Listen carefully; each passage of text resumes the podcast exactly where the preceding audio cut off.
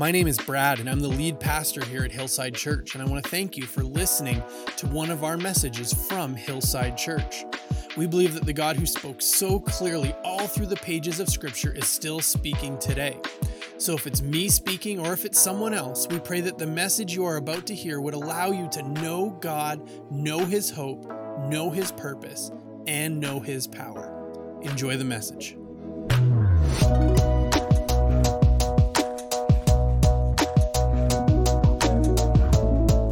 If, if you would like to, you can join me or join us in Matthew chapter one or Romans chapter six. Um, depending on if you want to be with us at the start or at the end. Now, if you've got a phone or whatever, you might be able to jump around pretty quick, but, but we're going to start in Matthew chapter one, and we're going to end in Romans chapter six. Today is our, our last message in our series looking at, at what's so great about Christmas. Now, we do have a couple of Christmas services coming up still. We do have, have our Christmas Eve service and our Christmas Eve services and our Christmas Day service, but, but they're not going to be directly on this theme. We're, we're going to talk on Christmas Eve about what it means and what, it, what we can learn from the fact that there was no room for Mary and Joseph. There was no room for Jesus. And then, I, like I shared earlier on Christmas Day, Pastor Derek is going to talk to us about joy. But so far, we've talked about how Christmas serves for us as a reminder Reminder of the faithfulness of God as, as we saw how Christmas is the fulfillment of this entire journey that God takes his people on from Abraham until Mary, that this journey that God takes his people on and as he fulfills all of his promises, even perhaps in ways that, that was unexpected. And last week we saw how, how Christmas isn't just about a baby, but it's this powerful moment, not just because Jesus came, but why? Why he came, in the fullness of time he came, and why did we have to have Christmas like that? And, and this week we're going to take one last look at this question, what's so great about Christmas? And this week to answer the question, we're going to we're going to start by looking at Matthew chapter one, because in Matthew chapter one, verse eighteen, Matthew says, this is how the birth of Jesus came about. So if we want to talk about the birth of Jesus, Matthew says, well, well, this is how it happened. Matthew chapter one, verse eighteen. This is how the birth of Jesus the Messiah came about. His mother Mary was, was pledged to be married to Joseph, but before they came together, she was found to be pregnant through the Holy Spirit. Now, obviously, um, this, this was a big deal, the, the biggest kind of deal. Uh, according to the law, that if we were to go according to the Old Testament law, um, Mary would actually be required to be stoned um, because of this, to be killed for this, because, because she wasn't married. She was only pledged to be married. Now, the reality is, and this will come up again later, but, but stonings and things like that really don't didn't happen all that often, that, that some of the places in the Old Testament where people were required to be stoned, it didn't take place all that often, and, and it really had to do with the Romans. Um, the Romans were the ones who issued corporal punishment. You, you, the, the, the Jewish people were not free to execute people as they saw fit. They were a people under the law. And so, so the reality was, even though Mary was, was supposed to be killed, the chances are she's not going to be killed. But the consequences that she would face as a result of this are still very, very, very real. She may not die, but, but functionally in so many ways, her life is going to be over. Not physically, but emotionally and, and relationally, that, that this, this is going to tear her life apart. E- even with her fiancé. That, that she, she's engaged to be married to someone, and we see a man named Joseph. Th- this story isn't, isn't going to go down well for him. Um, this isn't a story or an excuse that's going to make sense for him. Mary comes to him and says, oh, oh no, honey, I, I love you. I would never, ever cheat on you. I, I know I'm pregnant, but, but trust me, it's God's. It, it's a miracle. That, that I, when, when Yvonne and I were, were engaged, and she came to me and said, Brad, I need to tell you the most amazing thing happened. I'm pregnant, and it's God's. I will not believe her. Full stop. Like, that, that's great. You and God have a great time with the rest of your lives, but this is... What do you, th- what, you telling me that, what does that say about what you think about me?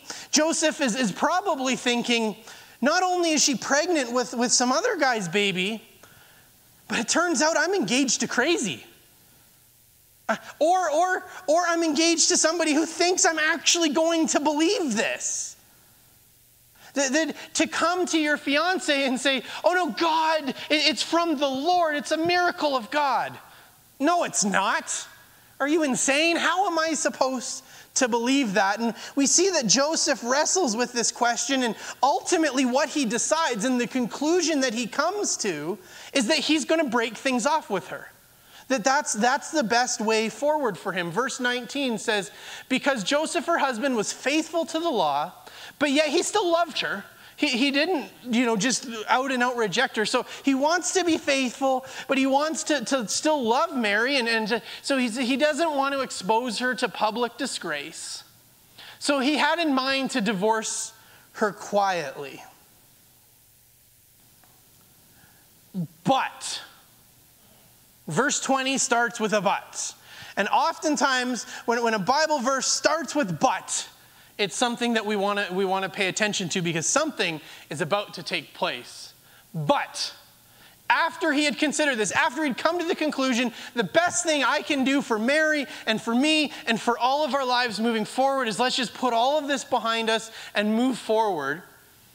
An angel of the Lord appeared to him in a dream and said, Joseph, son of David. Now, Joseph wasn't, Joseph's dad wasn't named David.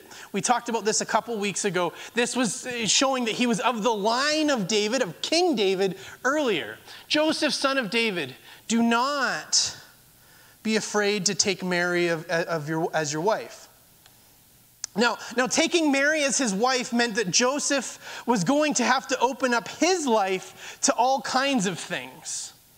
Because if Joseph takes Mary as his wife, if, if he takes Mary as his wife, everyone will assume that the baby is in fact his. And that means that he wasn't faithful to the law. Remember in the verse we just read, we read how Joseph was a man faithful to the law. But if, if he takes Mary as his wife, he's now publicly saying, I, I'm not faithful to the law, and, and he was in the wrong as well. See, he always, he's got plausible deniability. But if he takes Mary as his wife, that's gone now. Her reputation is already in tatters. But if he takes Mary as his wife, his will be too. And so the angel shows up to him and, and says to him, don't, Don't worry about all of that. When, when Mary said that it was from God, she's not crazy. She, she's actually telling the truth. It was conceived by the Holy Spirit. And then verse twenty-one, the angel goes on to say, she will give birth to a son, and you are to give him the name Jesus, because, and Joseph, being a good Jewish boy, knows exactly what's taking place here. If God is doing something, I know what God's doing. You don't need to tell me why he, his name's going to be Jesus, meaning he will save his people. I know why, why this is coming. For hundreds and hundreds of years, we've been a people in captivity without a real country to call our own. And we talked about this a couple weeks ago, but in the forefront of Joseph's mind, remember what God said to Abraham. And, and he's going, God is, is bringing a child into this world. I know why this child's coming. If God is finally sending someone, I already know the because. It's because we're getting our next Moses. We're getting our next Joshua. We're getting the next person who's going to lead us to victory. You will call his name Jesus because he will save his people. I already know he's going to save his people.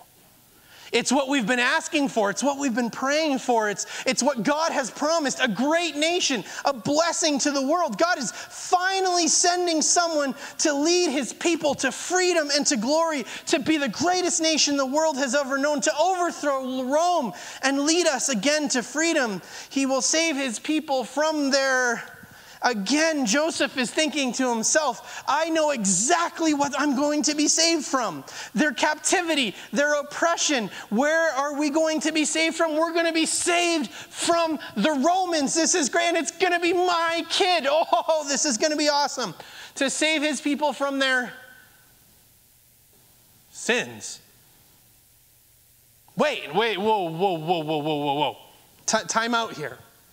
Save us from our what? Just a sec. Uh, angel, I, I know you're an angel and everything, but I don't know how plugged in angels are. So maybe you need a little update on what's been happening in life and the world and everything that's going on. Because being saved from our sins, not the highest priority we have right now. That, that's not a felt need. If, if you were to, to, to do a poll of all of the Jewish people and, and you were to say, what does God need to save us from? You know what we would resoundingly say? Rome. Ever heard of it? Rome. Save us from Rome. Nobody needs to save us from our sins. And in fact, God, you know your boss? The, the guy who, who, who, in theory, you're listening to, he's, he's already set up a pretty elaborate and sophisticated system for, for us to deal with our sins. You, you know the temple? It's, it's just a couple miles that way. It's, it's on the top of a mountain. You can't, you can't really miss it. It's, it's, it's this big, giant place where we go to, to do everything that God told us to do so, so that we could be delivered from our sins. Now, if you want to save someone from their sins, might I suggest the Romans? Those are some people who need to be saved from their sins. Those are bad, bad people. We're God's people, and look what they're doing to us. So maybe you go deal with Rome and their sin, and maybe as a punishment for them, you, you set us free and do what God has been telling us he's going to do for forever. Now, of course, Joseph doesn't respond that way. I'm going to give you a spiritual principle that you can take with you today. When the angel of the Lord shows up and talks to you, you don't talk back. When God shows up to speak to you, you're not going to have time for witty retorts.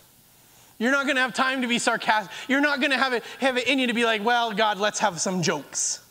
When the angel of the Lord shows up and talks to you, you don't talk back. When God shows up and speaks like this, we listen. And, and so Joseph does what any of us would do. Verse twenty-four, when Joseph woke up, he did what the angel of the Lord had commanded him to do. And he took Mary as his wife. Now, I want to talk this morning about why the angel said Jesus was coming. Because I think that there's something really important for us to understand in this. And I think that it may be something that, that we can sometimes miss, that we can sometimes undervalue, that, that we can sometimes like push down the strength of what was said and kind of turn it into something else that, that is maybe a little more like uh, able for us to grasp. Um, and, but I think that sometimes it, it can show us and it can help us to, to maybe see in our own lives what, why maybe sometimes we're, we're not moved the way that we should be by the story of Jesus. Or, or why we can become complacent with Jesus and, and why he came and, and what he did for us and, and why we can almost become numb to the story of Jesus. That when you followed God for a long time, you know, the, the moment that it te- you, you begin your walk with Jesus and it's amazing and, and then all these years later, sometimes it's like, yeah, I know. And I think that this is, is sometimes what we can forget and what sometimes we can take and, and tweak a little bit, because here's what the angel said again. You are to give him the name Jesus because he will save his people from their sins. But there's something a little different that I think we take away at times. And that we that we try and apply to that. There, there's a different way that sometimes we can understand this and, and move forward with it. Is sometimes, he, here's what I think we can turn that into. You are to give him the name Jesus because he will forgive his people of their sins. And if we're not careful, we can reduce Christmas to simply about forgiveness. In fact, this may be your entire Christian experience and understanding. It may sound a lot like this. Nobody's perfect, but God forgives. Nobody's perfect, but God forgives. Well, well nobody's perfect, but, but God forgives. I mess up, but God forgives me. I mess up, but God forgives me. I mess up, but God forgives me. I mess up, but God forgives me. And that is profoundly and life-changingly true. But the story of Christmas, that's not all of it. That's only a portion. And for many, this sums up their entire relationship with God. Everything they've known to be true about God is that I mess up and God forgives me. But the message of Christmas, the message to Joseph from the angel, and the message of the gospel is so much more than just forgiveness. And if we've reduced Christmas to merely forgiveness, we, we've missed so much about why Jesus came. In fact, the primary reason why this angel says that Jesus did come. Because Jesus didn't just come to deliver us from the penalties of sin or the consequences of sin. In fact, and we'll talk about this more in a bit, but for, for most of us, and, and for, for most of the sin in our lives, we're not delivered from the consequences from it. We may be delivered from some, but we'll talk about this more in a moment, but the sin in our life still comes with consequences. See, it wasn't the penalty of sin that Jesus came to free us from. It wasn't that Jesus came to just forgive us our sins. Jesus came to free us from the power of sin, the kingdom of sin, the dominion of sin, the slavery to sin, the power of sin. In Jesus, we are given the promise of freedom, not just from the results of our sin, but from the very power of sin in our lives. And we can see evidence of this all throughout Jesus' ministry. My, my, one of my favorite stories and one of my favorite examples of this is, is this, this amazing story from the life of Jesus where, where Jesus was at the temple one day and, and suddenly there's this loud commotion that's going on and this group of men, and as it turns out, they're, they're religious leaders, and they, they drag this woman before Jesus. And, and they tell Jesus, she's been caught in adultery.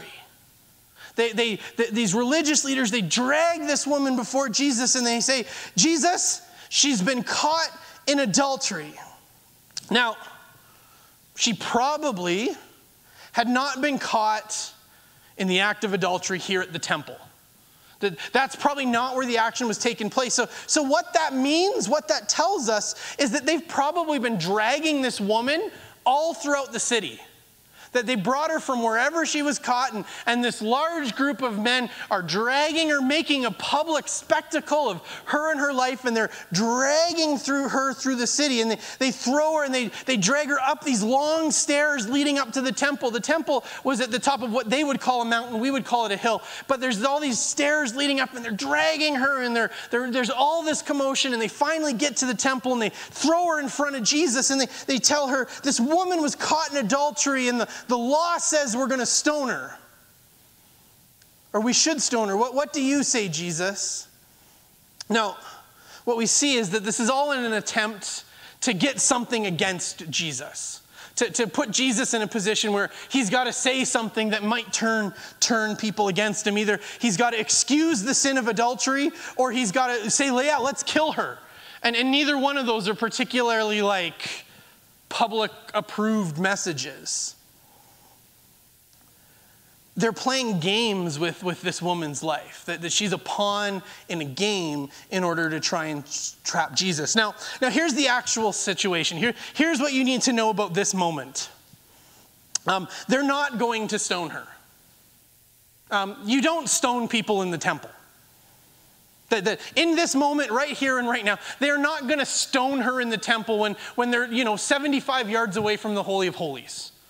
They're not going to stone her now. And like we talked about earlier, the Romans are not going to be okay with them just killing this woman because of a Jewish law.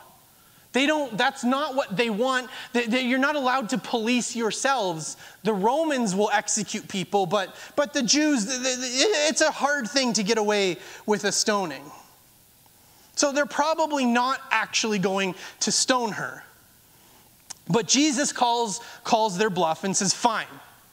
If, if you really want to stone her, you need to take her out of the temple. So you take her down to the valley and you stone her. But there's one caveat. If you want to do this, then, then the one who's never sinned, the, the, the, whichever one of you has, has sinned the least, whichever one of you is sinless, you're the one who starts the stoning. So you can do that, but, but here's, here's the rule. Here's what I say. If you want to kill her for sinning, then, then you better make sure you're sinless. This was not the answer that, that the religious leaders were expecting. And so they, they take a moment and they're having to, to sort of regroup and rethink their strategy and, and well, how, how can I respond to this? What, what can I do? What can I say? What do we? And one by one, they, they're stumped and they don't know what to say. And so they give up and they just leave until there's, there's just Jesus and, and the woman left. And then Jesus speaks two things to this woman and, and tells her two things. One very famous, one not as famous. One we like to hear, one we like to camp on, one we like to say, that's the message I want to hear from Jesus. But one that's a little less popular, one that's a little more like, oh, let's go back to the first one. I like that one. He, he looks to her and he says, like, woman, woman, where, where are all these people that were going to stone you? And, and she says to him, all of them have left. And he looks at her and, and says to her, I would guess with, with a smile on his face, he says to her, she says, no, no one's left to condemn me. They've, they've all gone. And, and he looks to her and says, then neither do I condemn you. Jesus declared. That's the famous part we like. I do not condemn you. This is Jesus saying, I forgive you. This is Jesus saying, you are freed from the consequences of your life of sin. You are free. You're, you, I forgive you. But then he says something else. And this is the part that's a little less quoted. That's a little less totally able to understand. What, what does this mean? Part that's a little less famous, a little less liked. He says, I no longer condemn you, neither do I condemn you. Now go and leave your life of sin. Well, that's a whole other kettle of fish. I'm forgiven of all the consequences. I'm forgiven of everything. But Jesus didn't come to simply forgive our sin. He, the angel said he came to save us from our sin. And so Jesus doesn't just say, your sins are forgiven. Have a great day. He says, your sins are forgiven. Now go and, and leave your life of sin. To which now we have to ask ourselves a question. Is that possible? To leave your life of sin? To leave behind the, the sin that brought you to this place? Can, can we go and sin no more? Can we leave the power of sin behind? Can, can we leave kept captivity to sin? Can we, can we say no to sin? The Apostle Paul will write about this in Romans chapter six. As, as he looks at his own life and the journey that he has taken and what this journey means for everyone, in Romans chapter six, starting in verse twelve, Paul, Paul will say this. Therefore, do not let sin reign in your mortal body so that you obey its evil desires. See, Paul gives us a command here. He writes to the Romans and he gives, us a, gives them a command. And by extension, he gives us a command, which, which means he thinks it's possible. That he doesn't give them a command that they cannot follow. He, he gives them a command that he says, that we can th- understand that, that he thinks this is possible. Do not let sin reign in your mortal body. Do not let sin continue to be your king or your master. Do not allow yourselves to stay under the authority of a sin. So, so does Paul say we have a choice? Yes. Apparently, we, we have a choice in this. It's why Jesus came, to deliver us, to deliver you, to deliver me, all of us, from, not just to forgive us for, but to deliver us from our sin. And Paul goes on to say, later, he goes on to say, do not offer any part of yourself as an instrument of wickedness, but rather... Now, but rather means that there's another option, that there's another way, which means that if our entire Christian experience has looked like sin, forgiveness, sin, forgiveness, sin, forgiveness, sin, forgiveness, sin, forgiveness, sin, forgiveness, if that's the entire story of our Christian experience, then we've never fully experienced the fullness of why Jesus came. We've experienced some of why Jesus came, but not the fullness of it. But he'll say, but rather, offer yourselves to God as those who have been brought from death to life.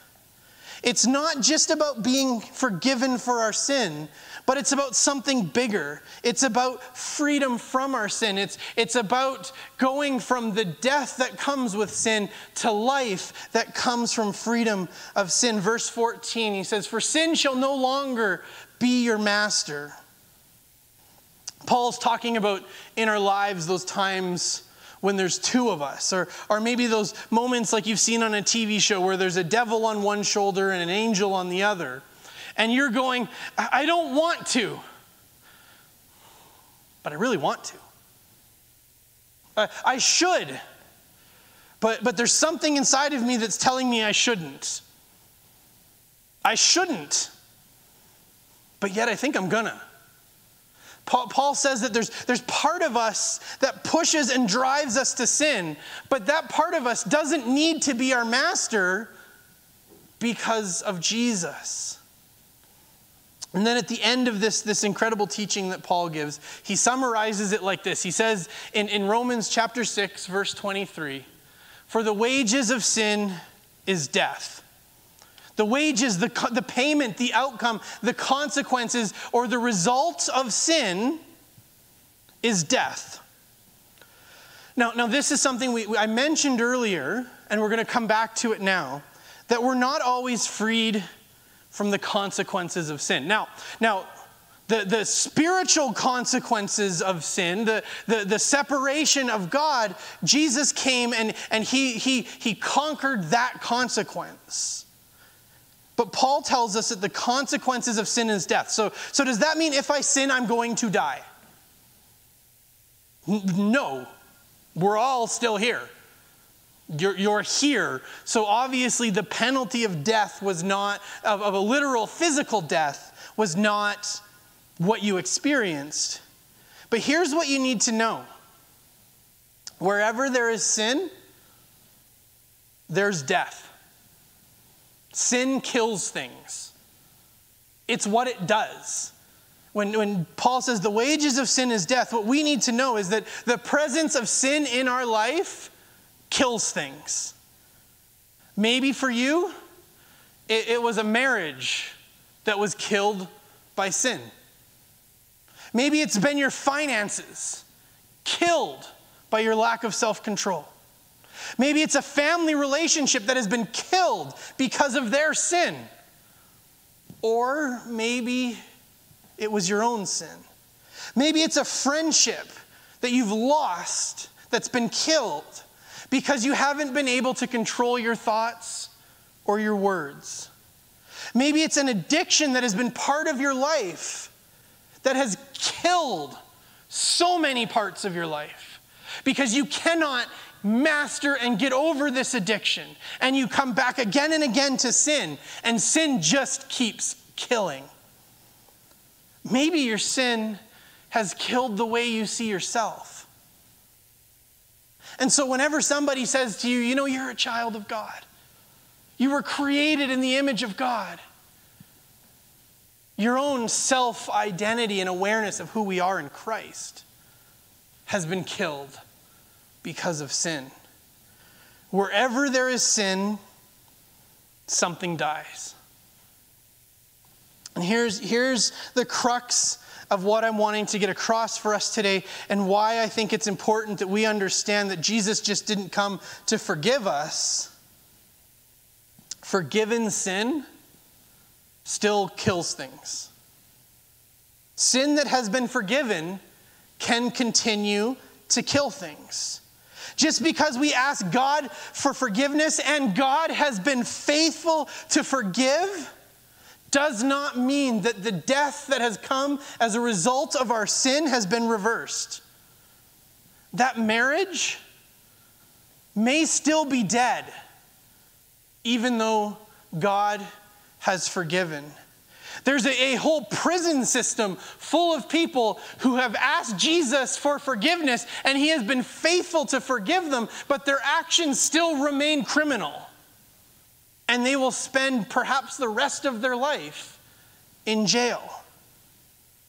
Your actions, the things we've done, the sin in our lives